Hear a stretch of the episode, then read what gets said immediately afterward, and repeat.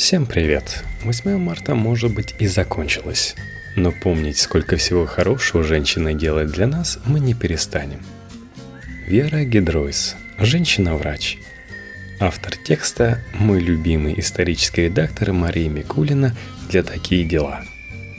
История первой в России женщины-хирурга, которая пыталась отстоять свою работу при всех режимах. А еще ей посвящал стихи Гумилев. Киев, 1937 год. Чекист снова запомнил вопрос.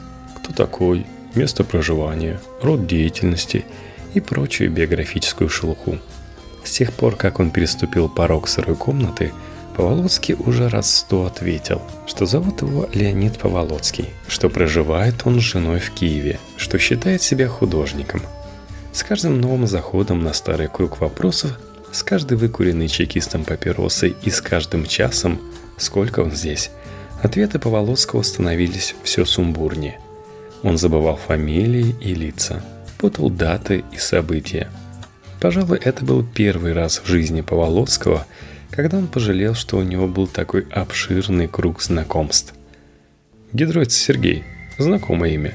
Кем он вам приходился? – Полоцкий склонил голову вправо и почувствовал, как затекла шея. Это псевдоним Веры Игнатьевны Гидройц.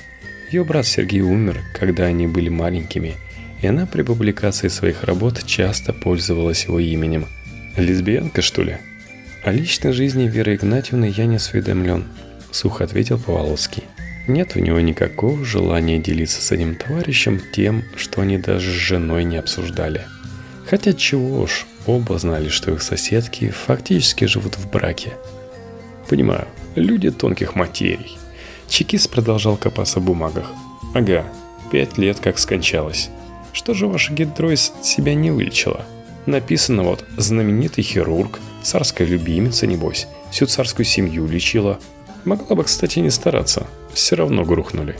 По Володскому потребовалось несколько секунд, чтобы собраться с мыслями – Вера Игнатьевна была честным человеком и блестящим хирургом. Делала свою работу превосходно. Царской любимицей быть не могла по определению. Ее деда царская власть казнила. Отца лишили титула за антиимперское движение. Ей не было дела до политики. Больше всего она хотела, чтобы ей не мешали делать свою работу. Раздался стук в дверь. Чекист вышел и вернулся через минуту. «Подойди-ка к столу, товарищ художник», Поволоцкий с трудом поднялся. Комната закрушилась перед глазами. На слабевших ногах подошел к столу. Все предыдущие бумажки куда-то исчезли. На столе лежал только лист выцветшей бумаги, испещренный мелким торопливым почерком. Нам известно, что Гидроиц передала этот листок вам перед смертью. Сами расшифруйте или нашим специалистам работы прибавите. Даже несмотря на ужас своего положения, Павловский не смог сдержать улыбки – это не шифр. Это французский. «Прекратить!»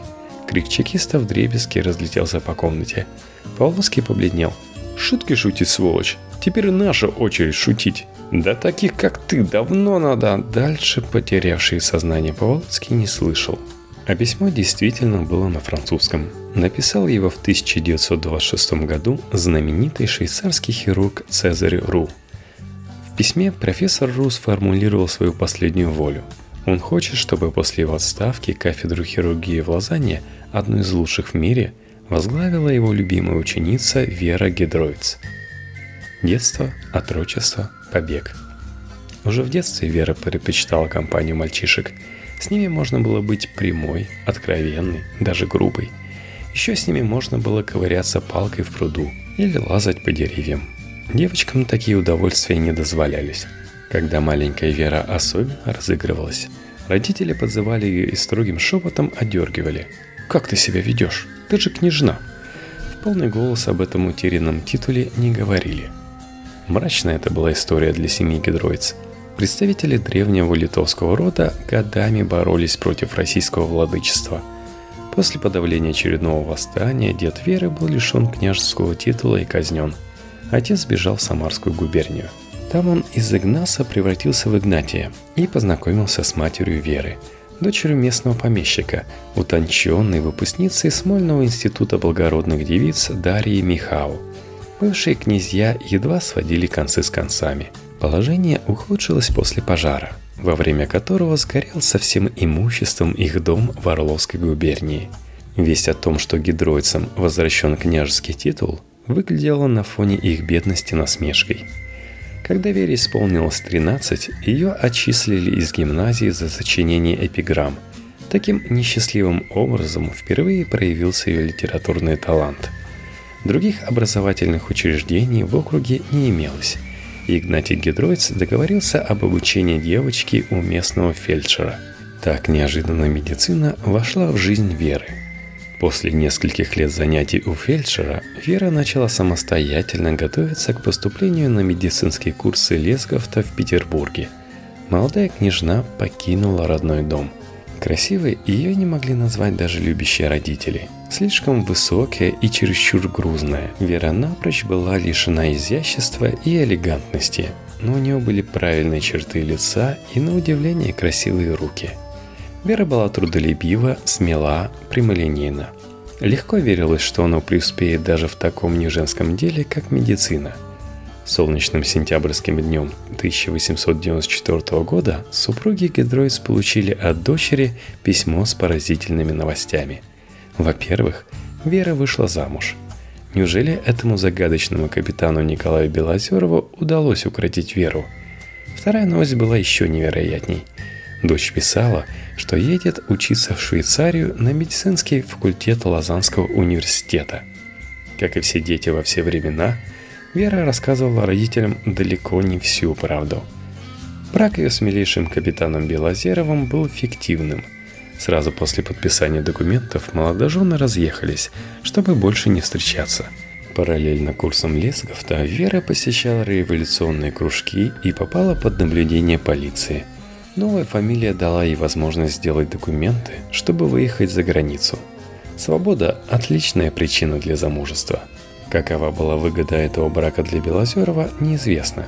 Они с Верой еще несколько лет состояли в переписке и оставались добрыми приятелями. Когда позже, в 1905 году, Вера попросила супруга о расторжении союза, я хотелось вернуть девичью фамилию. Он согласился без разговоров. Женщина-врач. Жизнь может измениться в один день. Вера убедилась в этом в 1898 году. Девушка закончила медицинский факультет с самыми высокими оценками. Сам профессор Ру выделял ее среди своих учеников и уговаривал остаться в университете. Собственно, этого она и сама хотела. И не только она, но и ее близкая подруга Рики Гиди, с которой они уже несколько лет жили вместе. Но амбициозные планы и личные идеи были разрушены одним письмом отца о ее сестре.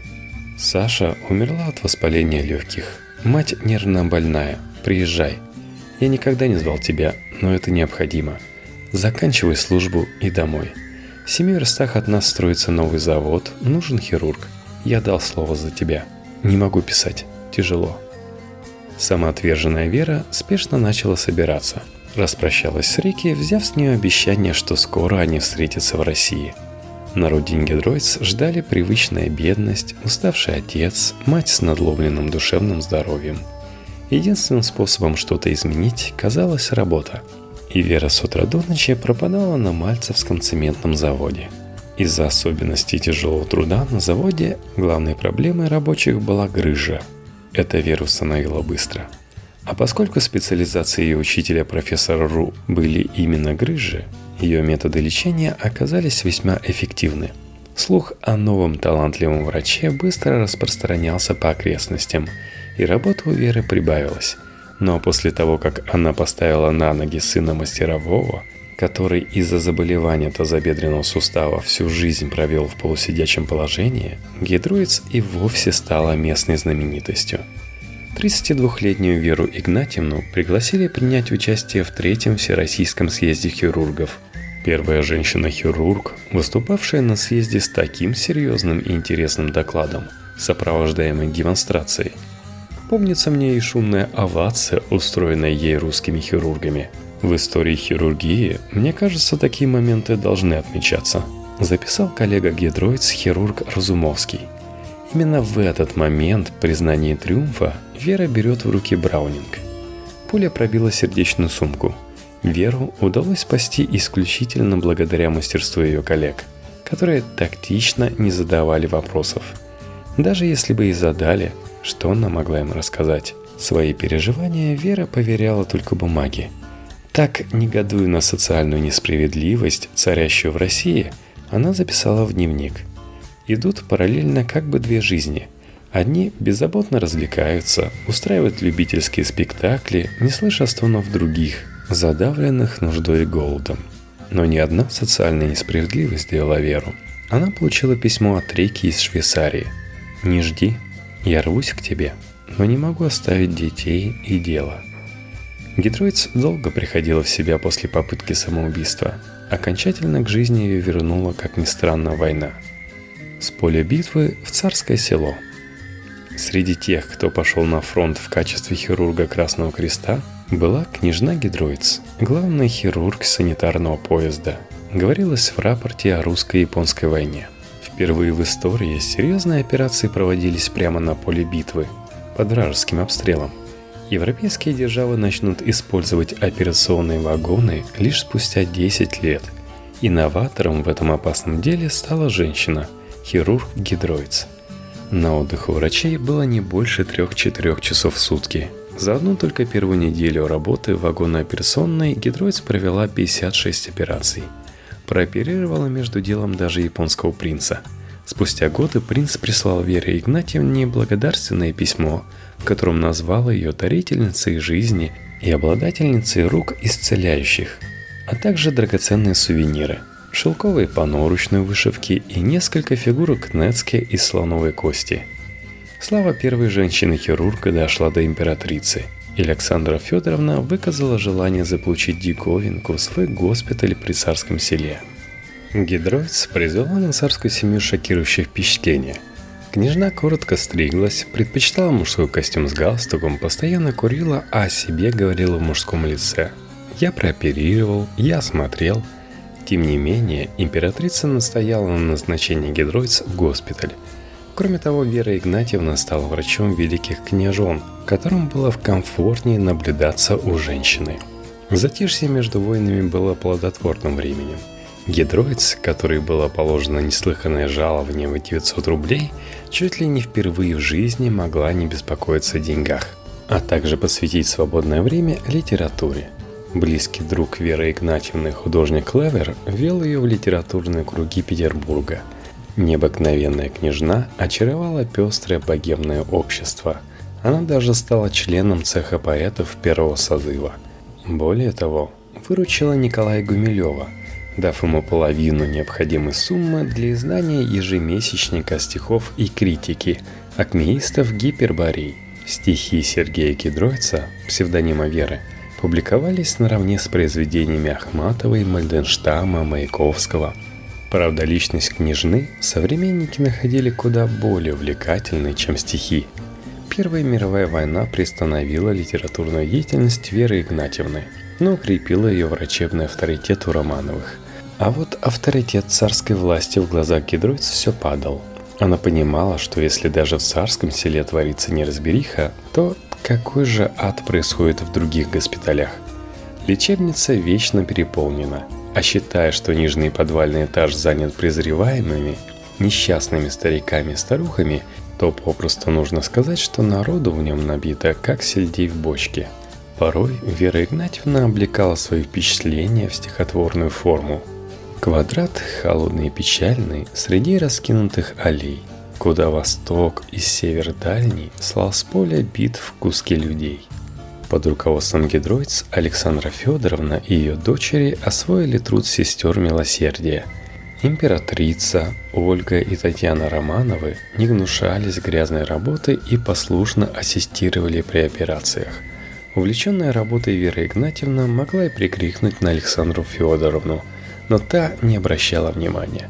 Один эпизод все же охладил отношения между императрицей и княжной. Вера Игнатьевна выставила Распутина из палаты, куда он зашел проведать знакомую. Зашел размашистым шагом с улицы в грязных сапогах. Распутин привык, что все двери империи ему открыты, а Гидройс привыкла, что в ее палатах царит чистота и нет посторонних.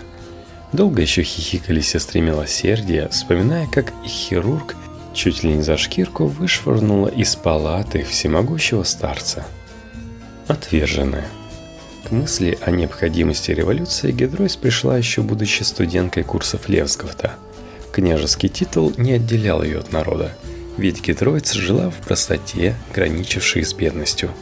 Тем более удивительно было для Веры Игнатьевны враждебное отношение к ней нового мира – 1918 году, будучи хирургом 6-й сибирской стрелковой дивизии, Гедройц получила на фронте ранение и была эвакуирована в Киев.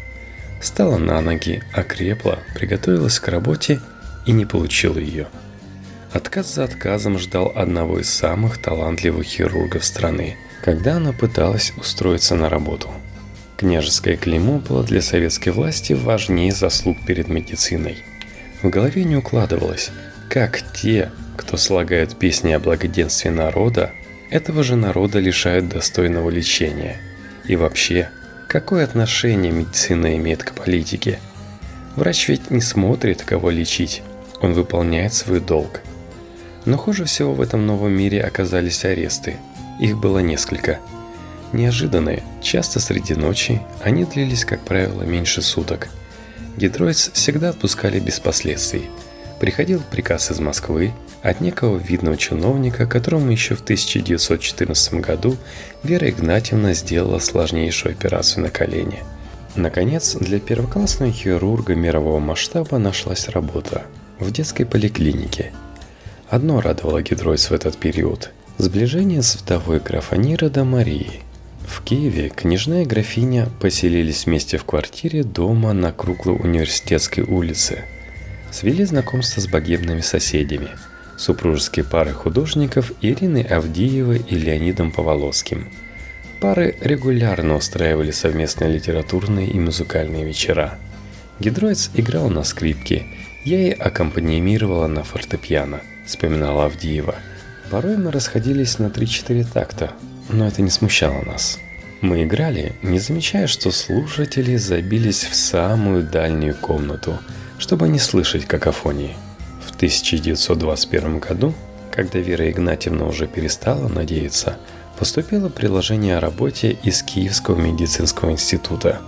Постепенно предупреждение против гидроиц, по крайней мере в медицинских кругах, рассеивалось. В печати стали появляться статьи Веры Игнатьевны – посвященные онкологии, эндокринологии и, разумеется, хирургии. В 1923 году Гидроиц получила звание профессора медицины. Спустя 6 лет предложение возглавить кафедру хирургии. Даже ее автобиографические повести под псевдонимом Сергей Гидроиц опубликовали в Петербурге. Казалось, жизнь налаживается. Киев, 1931 год. Поволоцкий открыл дверь. На пороге стояла Вера Игнатьевна, невероятно похудевшая, осунувшаяся, практически неузнаваемая. «У меня с вашей супругой Леонид свидание под грушей», и улыбнулась. Поразительно, как улыбка в миг делала суровые черты лица мягче, женственнее.